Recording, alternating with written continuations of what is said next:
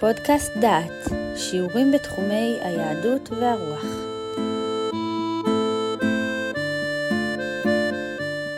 ברוכים הבאים לפודקאסט דעת, לקורס ירמיהו ותקופתו.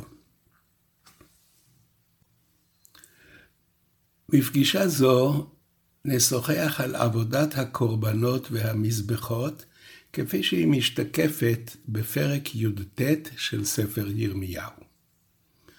שלוש טענות מקבילות טוען ירמיהו נגד העם. טענה ראשונה, מדוע אתם בוטחים בבית המקדש כאילו קיום הבית יציל אתכם ויכפה על כל מעשיכם הרעים? הגנוב, רצוח ונאוף, והישבע לשקר, וכתר לבעל, והלוך אחרי אלוהים אחרים אשר לא ידעתם. ובאתם ועמדתם לפניי בבית הזה, אשר נקרא שמי עליו, ואמרתם, ניצלנו, למען עשות את כל התועבות האלה. טענה שנייה, מדוע הם חושבים שעבודת הקורבנות תציל אותם? והרי כי לא דיברתי את אבותיכם ולא ציוויתים ביום הוציאי אותם מארץ מצרים על דברי עולה וזבח. וטענה שלישית נגד פולחן עבודת המולך בסמוך לבית המקדש. הנני מביא רעה על המקום הזה, אשר כל שומעה תצלנה אוזניו. יען אשר עזבוני, וינקרו את המקום הזה. ויקטרו בו לאלוהים אחרים. ובנו את במות הבעל לשרוף את בניהם באש עולות לבעל, אשר לא ציוויתי ולא דיברתי ולא עלתה על ליבי. יש כאן קומפלקס של שלושה מרכיבים החוזרים בפי ירמיהו. הביטחון במקום, הוא בית המקדש, הביטחון בעבודת הקורבנות, שהיא מכפה על כל פשע, ולבסוף, עבודת קורבנות זרה, דוחה ומבחילה של הקרבת הבנים למולך ושריפתם באש. בשיחה זו נבדוק את משמעותו של המקום, מקום כלשהו, שהוא ממלא תפקיד של מקום מקודש, וכן את מקומה של עבודת הקורבנות. נעשה זאת בהתייחס לתקופה שעד יציאת מצרים, לפני שהתגבשה ההלכה של מקום המקדש ועבודת הקורבנות. ספר בראשית מתפרס על תקופה של כאלפיים שנה, אלף שנים מאדם עד נוח, ואלף שנים מנוח ועד אברהם. באלפיים השנים בספר בראשית יש שלוש או חמש הופעות של קורבנות. הקורבנות הן מעשה שגרר אחריו קטסטרופה, או מעשה שבא בעקבות קטסטרופה, או שהביא כמעט לקטסטרופה. הקורבן הראשון הוא קורבנו של הבל. סופו של הקורבן, רציחתו של הבל, ואם תרצו, השמדה של רבע מן המין האנושי. הקורבן השני הוא קורבנו של נוח, לאחר הקטסטרופה של המבול. שוב, לאחר שרוב המין האנושי הושמד, מקריב נוח קורבנות. הקורבן השלישי הוא לא קורבן, הוא ברית. הוא מתרחש ברגע שאברהם מתייאש מכל מה שהובטח לו. לאחר הבטחת הזרע והניצחון על ארבעת המלכים, רואה אברהם שכל עולמו עומד להיחרב עליו. והוא אומר, מה תיתן לי, ואני הולך ערירי, ובן משק ביתי הוא דמשק אליעזר. בתגובה לכך, כורת השם ברית עם אברהם בין הבתרים. ואברהם כורת לשניים, חותך לשניים, עגלה משולשת, איל ותור וגוזל. ולפי דברי רמב"ן, נרמז לו גם כן, כי מאלה יהיה כל קורבן בבהמה ובעוף. והכתוב בחר לעולם במין אשר הקריב הזקן, והנה ידע שאלה יהיו הקורבנות.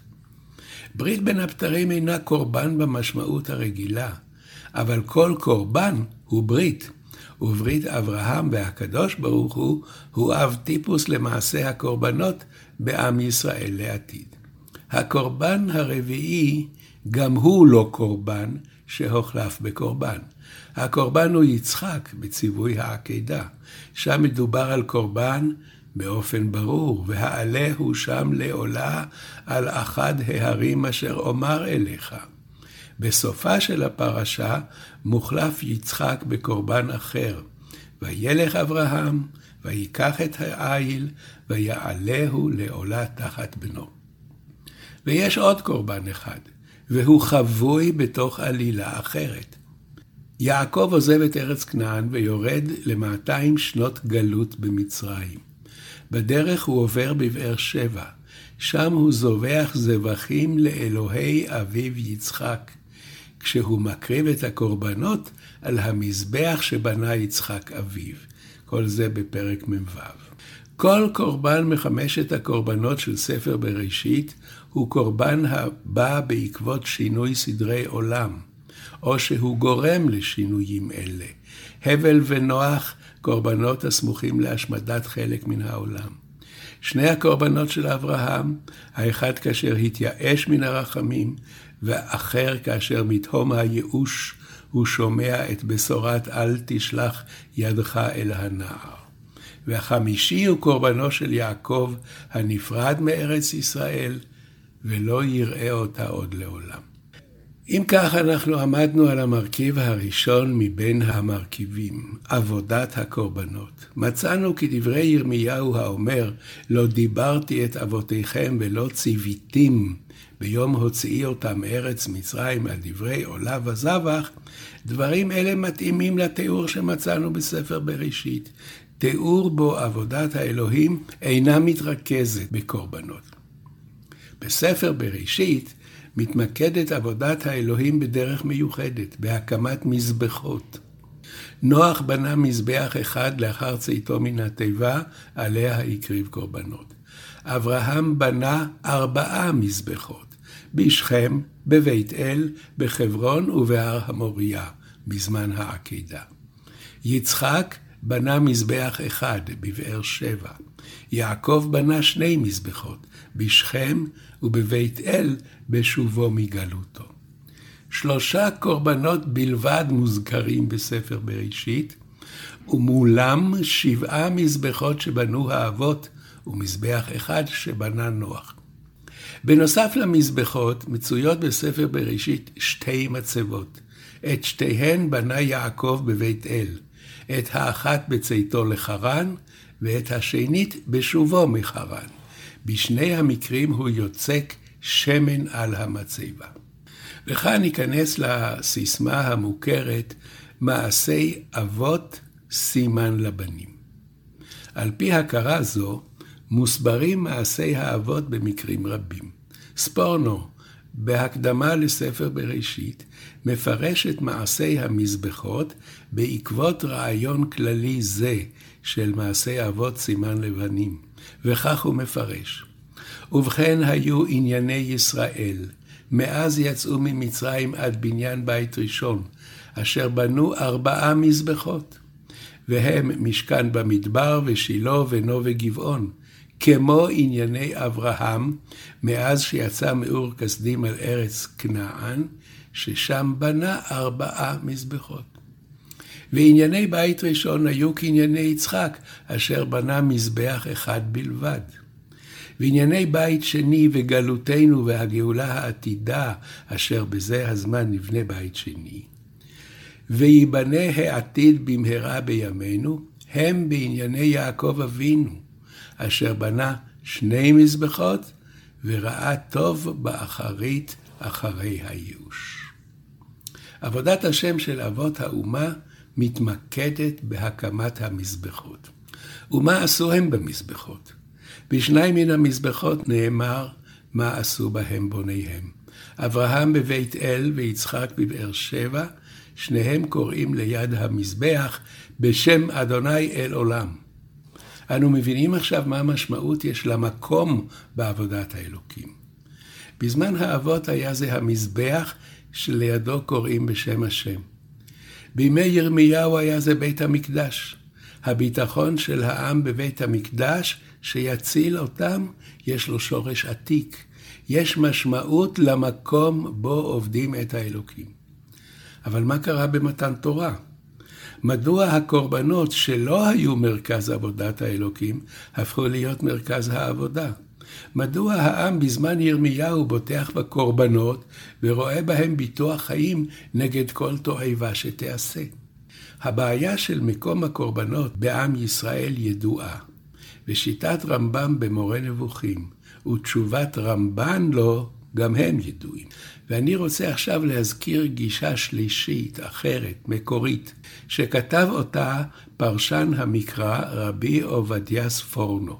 הוא כתב ספר קטן בשם כוונות התורה, והוא מסביר בו את עניין הקורבנות בדרך מקורית. הוא מסביר כי עבודת הקורבנות בזמן האבות הייתה עבודת רשות, ללא חובה ממוסדת. ורק לאחר מתן תורה ויציאת מצרים, הפכה עבודת הקורבנות להיות עבודה מוגדרת ומסודרת. עכשיו אנחנו יכולים להבין את דברי ירמיהו בכל היקפם. העם מכיר שתי דרכים ראשיות לעבודת האלוקים. דרך ראשונה, עבודה במקום מוגדר, בזמן האבות היה זה המזבח, ובזמן ירמיהו היה זה המקדש. הדרך השנייה, עבודה בדרך של הקרבת קורבנות.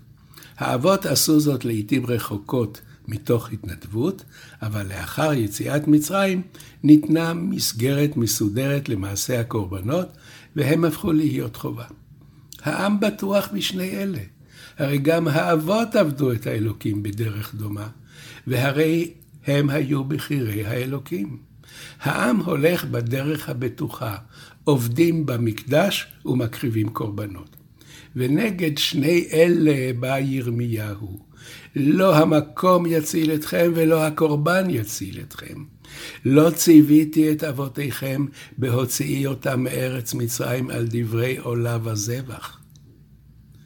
הקורבן הוא חלק מעבודת אלוקים מקיפה, ואם אתם מעוותים את עבודת הקורבנות, מעתיקים אותה למתכונת של פולחן עבודה זרה ועובדים למולך, וחושבים שזו עבודת האלוקים, הרי שאיבדתם את התקווה. לא עבודת אלוקים מעוותת תציל אתכם, ולא מקום מקדש יציל אתכם, וגם לא עבודת אלוקים נכונה, הנעשית בידיים שאינן נקיות. נסכם אם כן את מה שראינו בדברים אלה היום. בספר בראשית מתוארים שלושה קורבנות, וכולם בעקבות קטסטרופה, ועוד שני לא קורבנות, קורבנות שלא הוקרבו. לעומת זאת, יש בספר בראשית שבעה מזבחות. אברהם בנה ארבעה מזבחות, יצחק בנה מזבח אחד, ויעקב שני מזבחות ושתי מצבות. המזבחות משקפות את תולדות ישראל. ארבע המזבחות של אברהם משקפות את ארבע התחנות של המשכן. מזבח אחד של יצחק משקף את בית המקדש הראשון. שני המזבחות של יעקב משקפים את בית המקדש השני והגלות ואת הגאולה העתידה. שמעתם שיעור מתוך הקורס ירמיהו ותקופתו, מאת פרופסור יהודה אייזנברג. את הקורס המלא וקורסים נוספים ניתן לשמוע באתר דעת במדור פודקאסט.